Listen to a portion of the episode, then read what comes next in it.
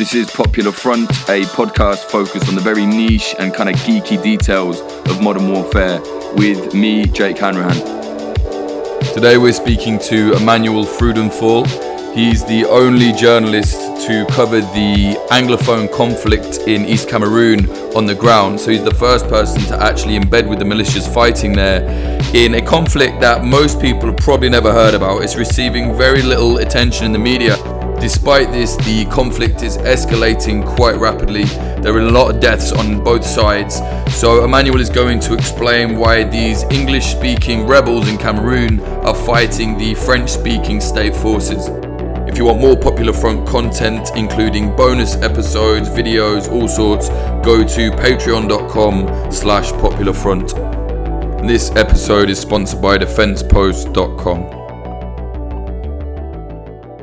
First of all, can you explain what is the Ambazonian conflict going on in Cameroon right now? Um, so the Ambazonian conflict in Cameroon is um, uh, basically the Anglophone minority for a long time has been asking to uh, to have greater autonomy and has felt discriminated against and uh, things accelerated in last August when the government cracked down protest and, and threw hundreds of people in jail and killed a few dozens. Uh, that's when a bunch of uh, uh, armed groups came up and, and started um, killing security uh, forces.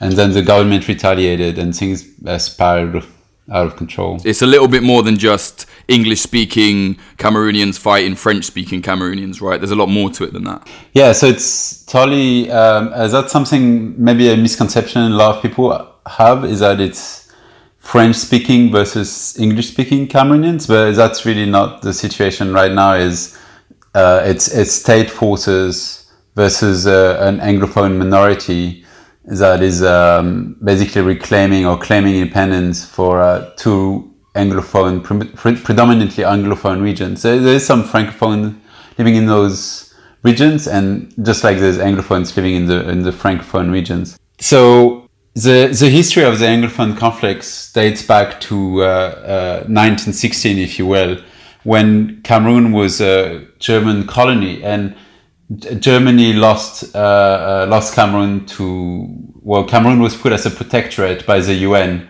and split between uh, France and uh, the UK. So part of it was administered uh, by the UK via its uh, its colony Nigeria, and part of it was administered by France via its via Cameroon, the rest of Cameroon, really.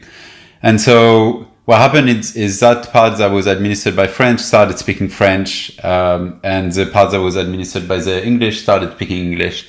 That said, there's 240 languages today in Cameroon, so it's an extremely you know diverse country in terms of of, of linguistics. Uh, it's probably I think it's the number two after uh, Papua New Guinea or something like that in terms of diversity or number of languages per, per inhabitant, basically the likelihood of, of your neighbor speaking a different language.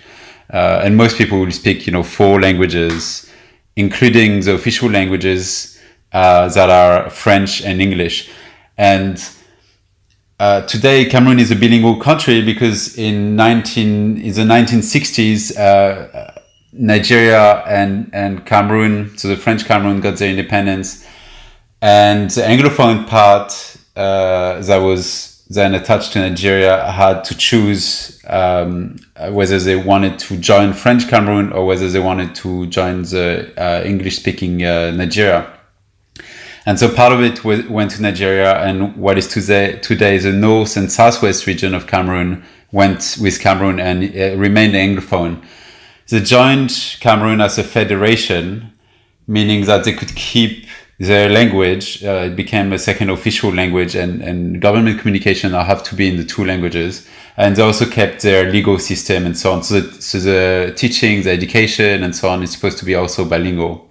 Fast forward to the 80s uh, or like until the 80s a lot of the anglophone uh, felt like the francophone majority government was trying to impose uh, uh, french on them by uh, you know, changing uh, education curriculum by sending French uh, teachers, all kinds of things. And so they kind of rebelled against it in the 1980s. And since then, this, this discontentment has, has grown. And then fast forward again to 1916, where on 1st of October, which was a, a birthday or the anniversary of the uh, reunification of the two Cameroon, there were protests in the Anglophone Cameroon, and those protests were mostly led by the teachers and the lawyers. The teachers, because they felt like you had teachers, Francophone teachers, coming and teaching in bad English or even teaching in French. And the lawyers, because for similar reasons, you know, judges, uh, we didn't understand common law uh, and didn't speak uh, English very well would come and then force people to speak French in the court and so on. So they felt like they were subjugated.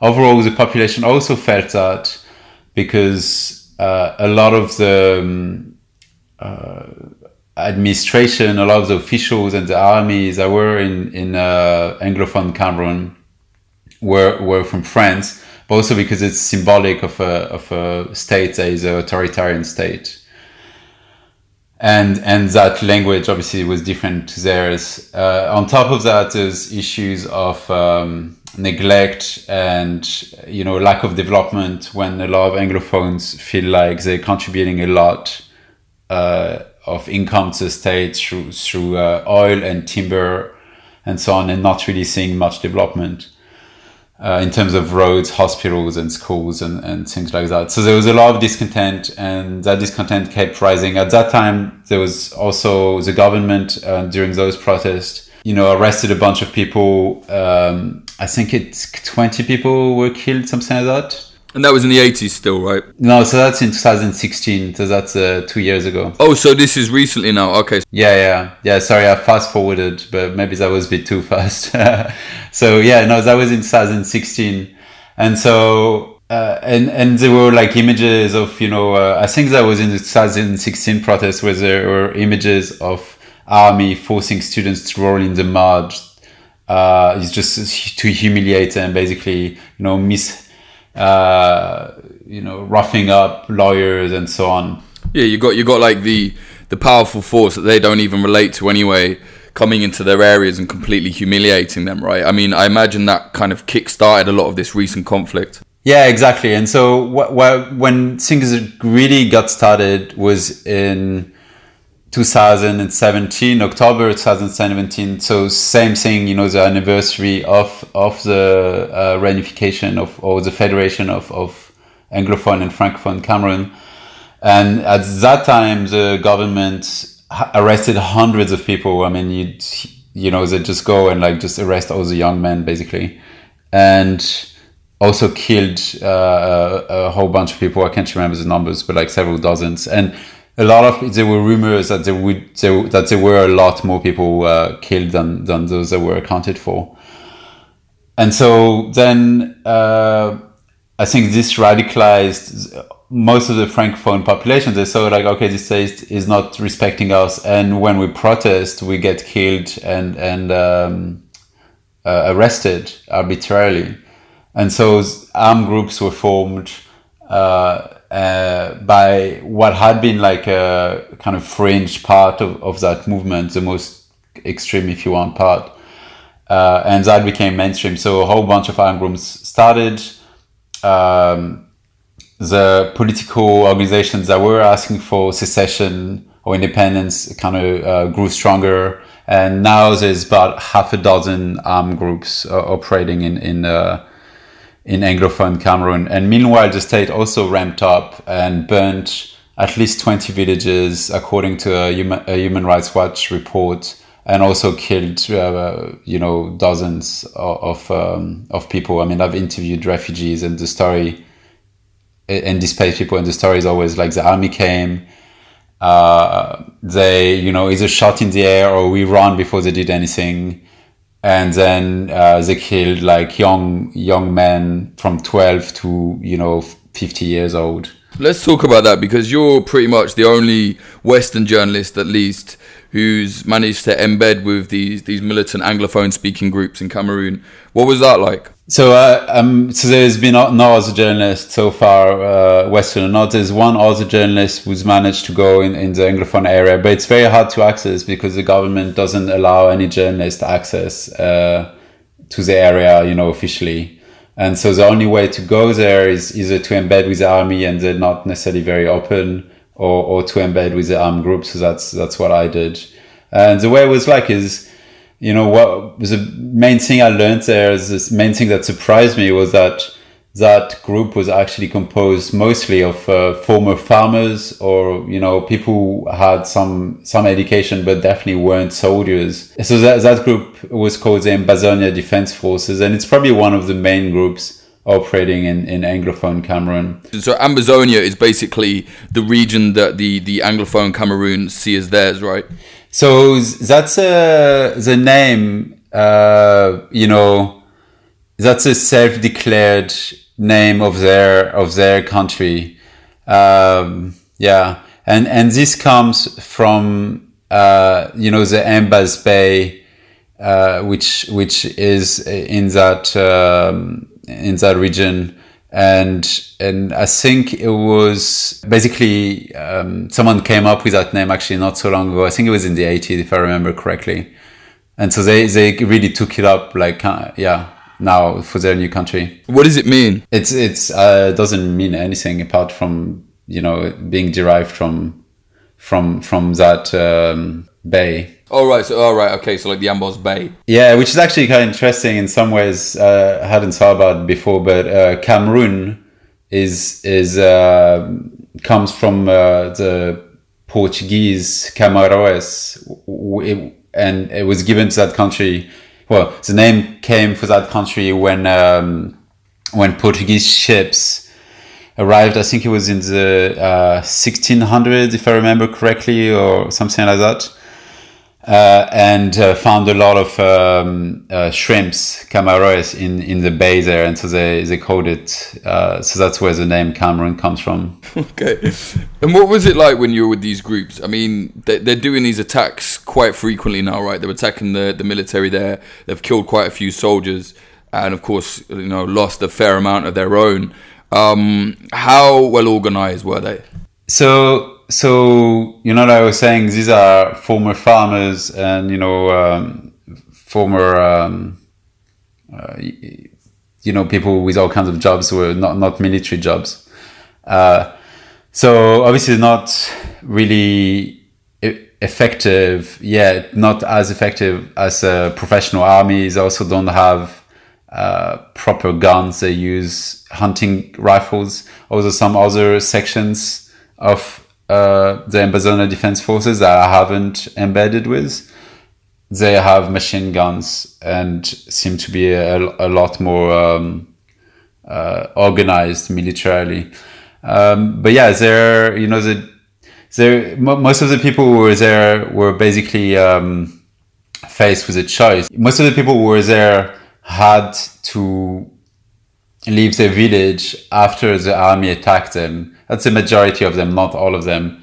And the army often either burnt the villages or set up a camp there, or but most of them are fearing to return there. Also, some of them were involved with the secessionist movement, and so they know that okay, the village uh, administration around the village or the village chief uh, knows that they know what that if they come back they'll get arrested. So basically, they have a choice. They can either go and be refugees or, or displaced people in Nigeria or somewhere in the bush in Cameroon, or take up arms and, and try and get a new country.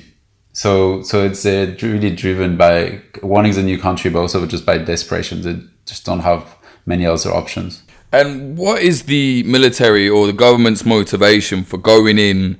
And you know burning the whole place down beating up people shooting people dead. Because you know i've seen these um, these videos and you, have you've, you've done a lot of work on this. And it does seem that the government is going in very heavy handed why don't they kind of try and work things out? Yeah so the government so far has uh, seen these uh, armed groups as terrorists and not as a group that they could negotiate with. But they've also uh, laid quite a lot of uh, uh, violence on the civilian populations that really had nothing to do with those groups because they see, I think, I guess, because the military maybe see uh, all the Anglophone population as um, as potential uh, fighters.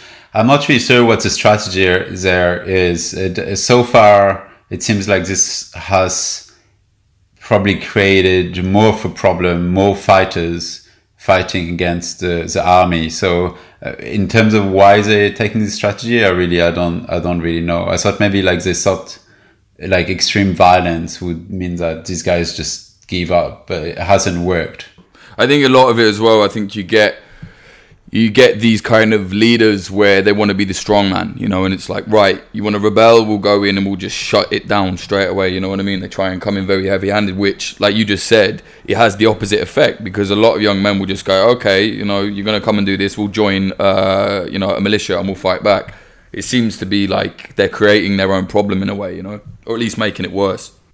Yeah, they're definitely making it worse, it seems. Uh, They've also burned, for example, motorbikes, and a lot of the young people in in town and sm- like smaller or bigger towns. That's pretty much the only job a lot of them have because there's a massive issue with uh, youth in, in Cameroon. There's just no employment for them. So then they, for some reason, they burnt motorbikes or allegedly burnt motorbikes. And so that meant that from one day to the other, this guy just couldn't contribute to his family's um, income and you know i mean the you you just do that pretty much anywhere you if you piss off young people you know they're they're uh, not gonna just lay down and and take it absolutely there's only so much a person will take before they just say right this is enough. I, I, think that gets lost a lot of the time in translation when you know reporting on militant groups. It's like these kids didn't start off like this. They weren't born partisans. You know what I mean? It's it's often, unfortunately, a long series of events that pushes them towards it. You know.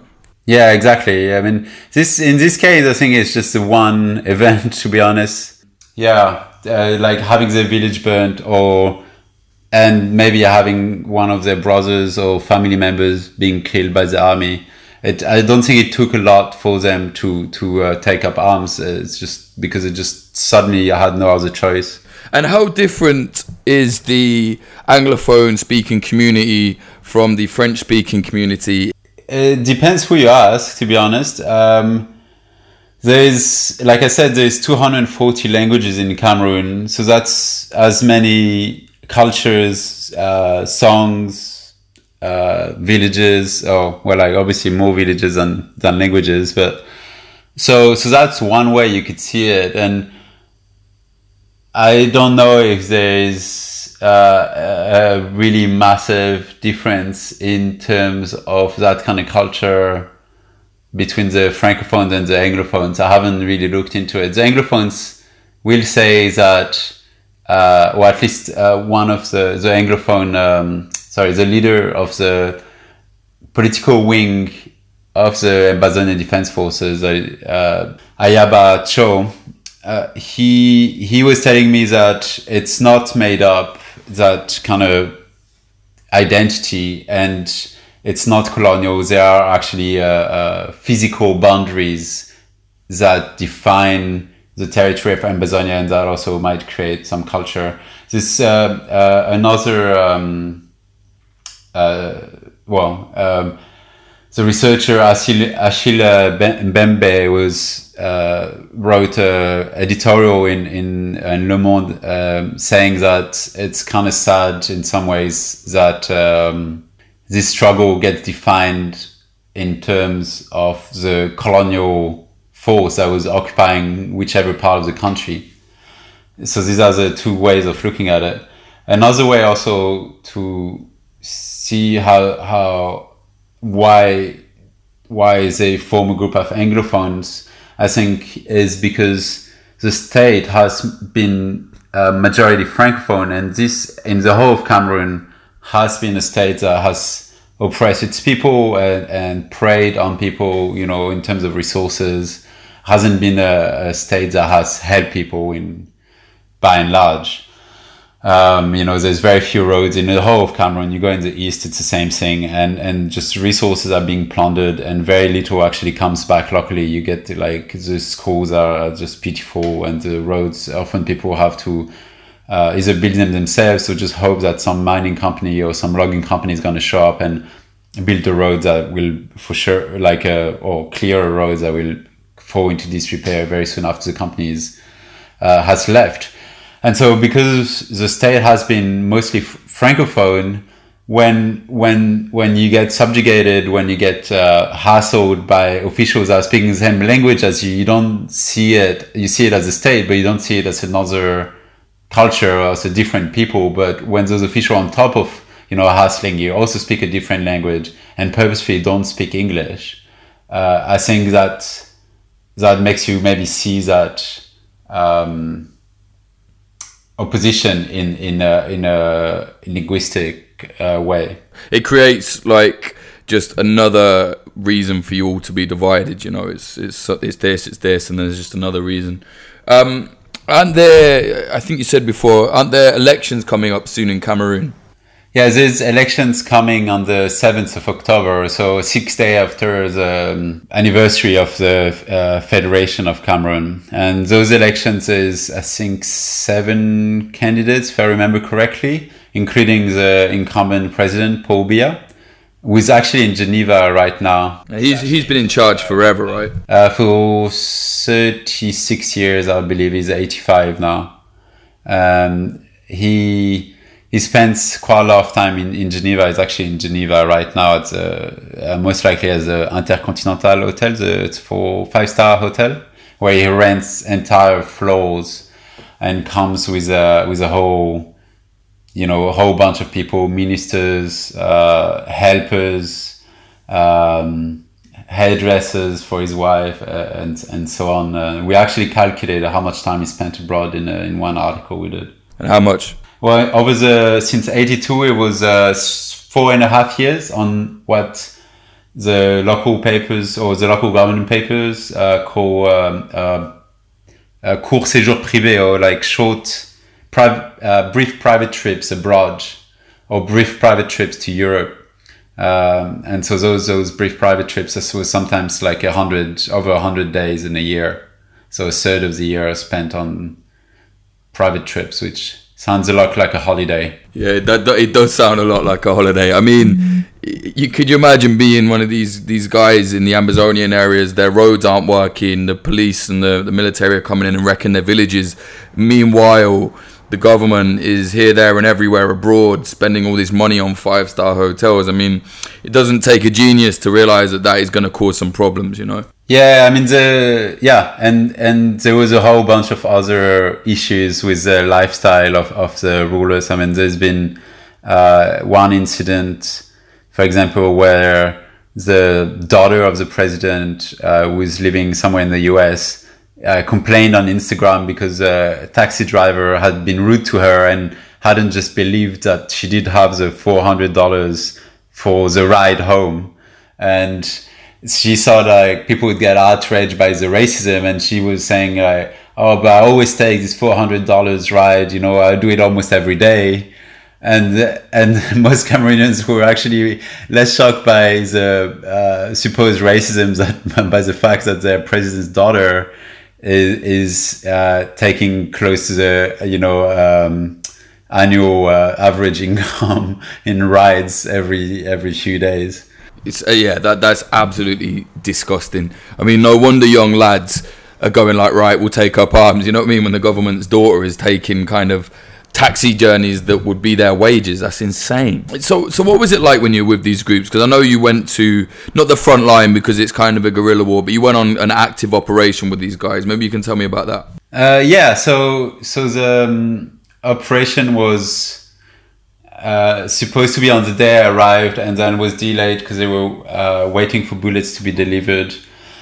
And on the last day, they said, "Oh, okay, we're going today." And so I was like, "Okay, I'll follow you." They're like, "Oh, okay, okay." And uh, I asked how far we would be from from the front line, and they said, "Oh, about you know from the place they're gonna attack."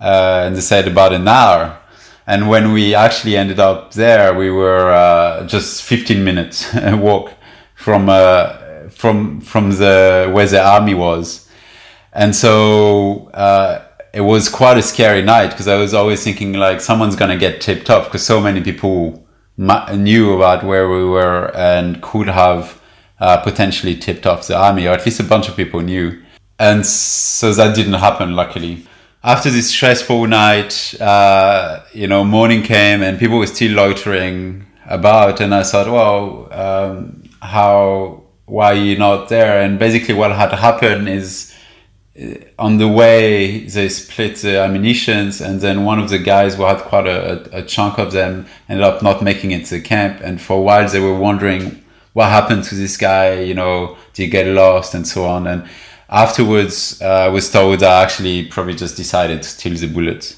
So what did he do with them? What he went off and sold them? I, am not in touch with him, so I have no idea where they went. Yeah, but I'm assuming he he he sold them, or yeah, I don't know what you do with like a few hundred bullets. I mean, it's funny because you know, like you said, they are kind of disorganized and you know whatever. But at the same time, they are causing quite a lot of problems, right, for the government down there. I was reading the other day about the amount of deaths, and it was quite high. Yeah, so they reckon the the uh, leader reckons there's about they killed about 150 uh, security forces. Uh, yeah, and there's quite a lot of disruption in terms of the elections. Obviously, they don't want the elections to happen uh, in in the Anglophone Cameroon, and the government has uh, recently the guy was supposed to who the the person in charge of organizing the election said that what they're likely to do is to dislocate this uh, dislocate some of the um, election booths into outside this area, which means obviously a lot of people from those areas who would want to vote are, not going to be able to vote next to their houses. Another thing that these groups have been accused of doing is uh, forcefully shutting down schools. They did organize boycotts of schools in 2017 uh, as a you know as a symbol of the state, as a symbol of these schools are not teaching our kids in English. But uh, human rights groups have accused them of burning schools and uh, targeting uh, principals or teachers who wanted to keep on teaching the kids. And they, at least the Ambazonia Defense Forces, deny that that this was the case, and they say, say that you know it's it's just some people we say they're from the um, um, separatist armed group, so at least their hierarchy distances themselves from from those action, and who knows we, we did it. I mean, I, yeah, but according to um, human rights groups, I was uh, separatist and the other thing that makes it a bit less funny is, of course, these guys are fighting against a very well trained army that's getting, you know, support, helicopters, weapons, and so on from the US. Uh, some sections have been trained by uh, ex um, militaries from Israel. They also get support from France. That's because they're fighting Boko Haram as well, right? Near the north. Yeah, exactly. So they're fighting Boko Haram in the north, and so that's how they get uh, that uh, kind of military support. But even in the north, uh, the military, or even more so, in fact, in the north, the military has been accused of uh, massive human rights violation. Yeah, there's that. There's that awful video, right, where they shoot the toddler and then shoot the women. Exactly. So, so they've, and that's not an isolated case. That's uh, cases have happened in around 2014 2015 and there's a whole bunch of other cases these are just the ones that were caught by the army by the way by the soldiers themselves showing off on video but there's it's been a, a, a modus operandi of, of these groups of the army to to uh, to kill people for no no well who, with the accuse of being Boko Haram.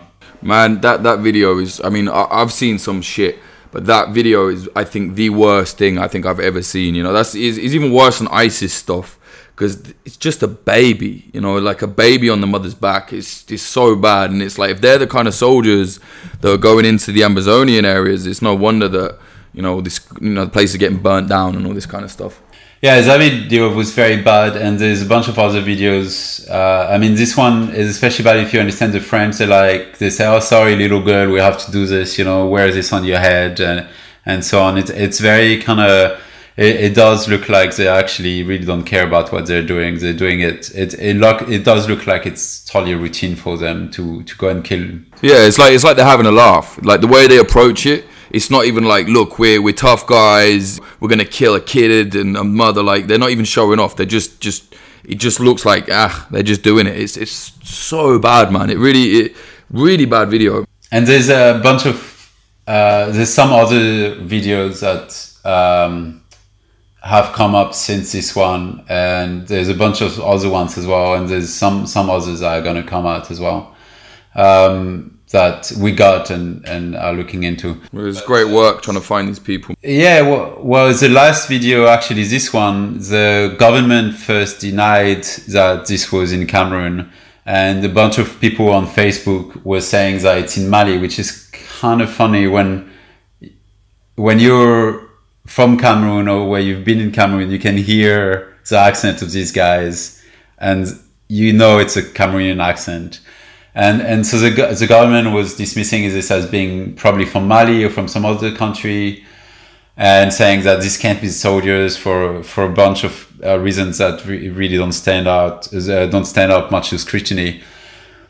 And after saying that this was fake news, they recently arrested seven people in, you know, linked to this video, including uh, uh, several people whose names had been circulated online as being the authors of those killings. Uh, so the government kind of backtracked on, on their initial claims. And with, with a lot of conflicts in Africa, they spill out of the countries they're in quite a lot and you know cause trouble elsewhere. For example congo is, is know particularly bad place for that happening. Do you think that's the sort of thing that could happen here in cameroon? Do you think this anglophone conflict could pull in other countries?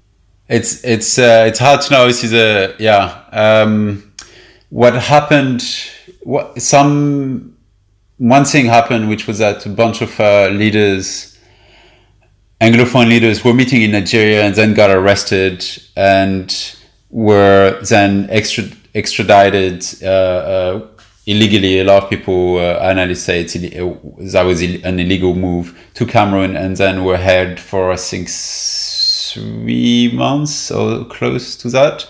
Uh, without access to lawyers, without access to the families. A lot of people, including me, thought they were dead. Uh, apparently, they're not dead but uh, they're still in prison, not being charged, and so on. So that's that's the main kind of cross border thing that has happened so far. I can't see the specific conflict, uh, you know, spilling into Nigeria. I don't really see it happen. Weapons, perhaps, though. No, they could maybe be getting weapons from there or something. Uh, yeah, yeah, for sure. I mean, this seems like the most likely place they would be getting. Uh, weapons from. Is there anything else you know you want to say about this this conflict and Cameroon in general that you think you know people should know?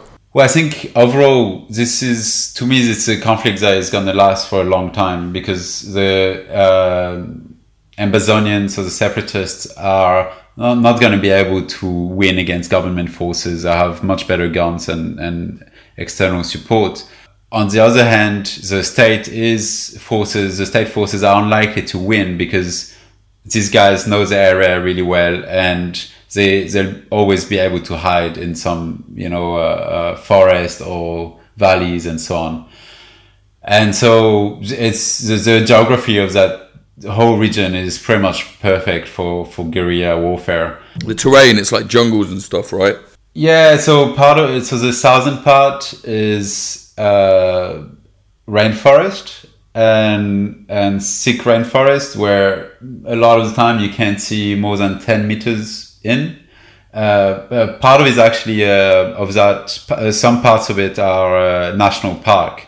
And you know people will still hunt the, the eco guards can't do much because these guys know the area like their pocket and they um, they they can hide very easily so obviously the army is going to be in the same situation and the northern part is uh, grasslands with loads of hills and little valleys and cove, and it's very easy to get lost and it's very easy to hide in there. So I, I don't think, and they have a very strong support as as much as I could see of, of the local population. Yeah, what what is the support like? So the fighters were part of that community basically because they're all Anglophones and and and a lot of them uh, uh, fight in their own area where they used to live. Um, so, so they are part of that community and, and the feeling I've had being with them and being with different communities is people are very welcoming of them. Uh, and of course, you know, you show up with a gun and stuff. People are not going to turn you down necessarily. Also, these are like hunting rifles, so people just go hunting. You know, every grandfather with you know has a bit of money probably has a hunting rifle, so it's not like unusual. But people seem to be quite happy when they see them overall. Uh, so, so I do think they have quite a lot of local support, and and throughout a lot of the anglophone people I've known for a long time even the very mild ones, you know, the kind of almost accountant types that I know are very much in favor of um, secession and independence. Uh, I'm not saying that's everyone, but it does feel like in my circle, at least, it's it's um, quite a lot of the people. They do have popular support, it seems. Yeah, they do. And so one thing to uh, to keep an eye out for is elections on on seventh uh, October. The president, incumbent President Biya is is almost guaranteed to be re-elected.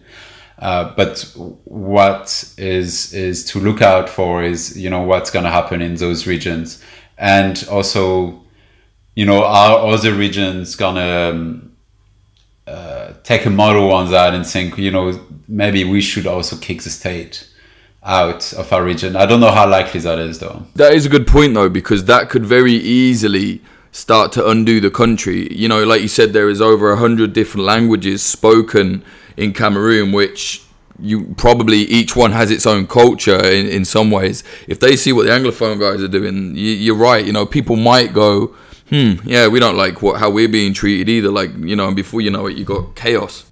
Uh, yeah, that, is quite possible. I mean, there's a bunch of things that made it happen, I think, in the Anglophone area, including that language thing. So the fact that the state is, is Francophone and they're mostly Anglophone.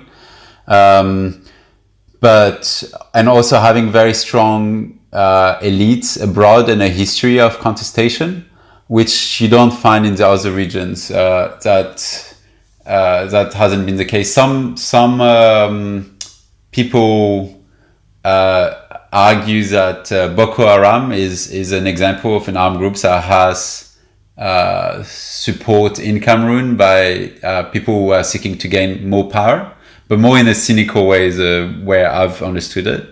Uh, I don't know if that's true, but that, that's been argued. So so that would actually you know be a predecessor in some ways. Um, and the other thing to take into account is that uh, you know um, the president is 85 now, and obviously that's quite old and um, you know, it's not going to be around forever. So one question that everyone is asking, what happens when he dies? Um, who's going to take over? And he's been very effective at making sure that there's no one uh, really sticking out uh, uh, who could be a, a logical uh, successor to him. Right. He, he's made sure no one can kind of get him killed and then take over or have a coup or something. Yeah, legally, according to the constitution, it's the president of the Senate that is supposed to take over the president in case the president dies. The Senate was, I think, planned in the constitution like several decades ago, if I remember correctly. But uh, the president of Senate has, or the Senate itself, uh, has actually been created quite recently, and the president, I think, nominates is it uh, like half or something like that of the senators and the other half get voted. So obviously he's got like a massive majority in the senate which he would have even if he didn't uh, uh, name everyone. But uh, so he basically gets to pick uh, the president of the senate and the guy he picked is basically someone everyone knows you know even if legally speaking he's supposed to be the successor he's never going to be practically speaking a successor to him. So that guy is just a guy that doesn't have much of a network. And if he does, he'd probably get arrested on corruption charges like a lot of the other people who've kind of stuck out a little bit. I think the work you've been doing there is really important as well because there's kind of a bit of an oversaturation with, you, you know, I mean, all, all these conflicts need covering, but people do tend to flock to the more headline grabbing ones. I think that's I think it's great that you've been there and you know uncovered this. Um, with that in mind, where can people most easily get hold of the work you've done there uh, with the uh, the Anglophone conflict? Yeah, thanks. Uh, so um, you can read my two articles on IRIN, uh, the website, which is irinnews.org, I-R-I-N news.org. Uh, or you can also follow me on Twitter, Emmanuel Freudenthal. If you look me up, I think I'm pretty much the only guy with that name around. Spell that, mate. Spell that. so I know everyone's gonna get it wrong because it always happens to me when I have to spell my name for a card or something. But it's F R E U D E N T H A L. And uh, basically, I think if you type it like close enough in Emmanuel, you should be able to find me. Thank you very much, mate. That was excellent. Thank you. So that was Emmanuel talking about the conflict in East Cameroon between the Anglophone speaking Ambazonians and the French speaking state forces. This episode was sponsored by DefensePost.com. There's an interview I did with them up on their website right now as well. Check that out if you want. It's mostly about Popular Front. This episode is also sponsored by Achtung Cthulhu Tactics, which is a video game coming out and it's based on this story they've created where the Nazis in World War II had this split and they're fighting each other and they're using occult magic and all of this weird Cthulhu, HP Lovecraft kind of stuff. I thought it looked cool, um, so I thought, yeah, yeah, you guys can sponsor an episode of the podcast. So check those guys out. They're also doing a podcast about the whole thing, which is aurochdigital.com slash podcast. Uh, that is A U R O C H D-I-G-I-T-A-L dot com slash podcast. And if people do want to sponsor an episode, get in contact at popularfrontpodcast at gmail.com. The rule is if I think it looks good, if I like the look of it, and I think that listeners would maybe like the look of it, then cool. You can sponsor podcast, no problem. As usual, uh, for all bonus content, go to patreon.com slash popularfront. Like I always say, for the price of literally one shit coffee a month, you can get bonus episodes, all sorts of different content. There's narrated Popular Front articles. Um, you can also get involved with the collaboration process in terms of what I'm going to be doing in the future with videos. And also, if you sign up for the highest tier, you get free merchandise when it comes through. Uh, I just sent off the first batch of Popular Front stickers to all of those lot. So yeah, if you want to support Popular Front, go to patreon.com slash popular front. And thank you very much to all the highest tier backers. That is Ryan Sandercock, Stephen Ardy Henderson, Cole Gannon, Joel Tambusi, LH, Digital, Zachary Hinch, Aliame Leroy, Daniel Shearer, Joanne Stocker, Margaret Bowling, and Teddy um, there are a lot of people now seem to be getting involved on the Patreon, which I'm really thankful for. So thanks very much. Having these backers on Patreon has allowed us to put some money into making the first Popular Front documentary, which has basically been filmed now and is waiting to be edited. It's about the Irish Republican youth in the Bogside in Derry in Northern Ireland. The access we got was very good, and no doubt it will be quite controversial when it comes out.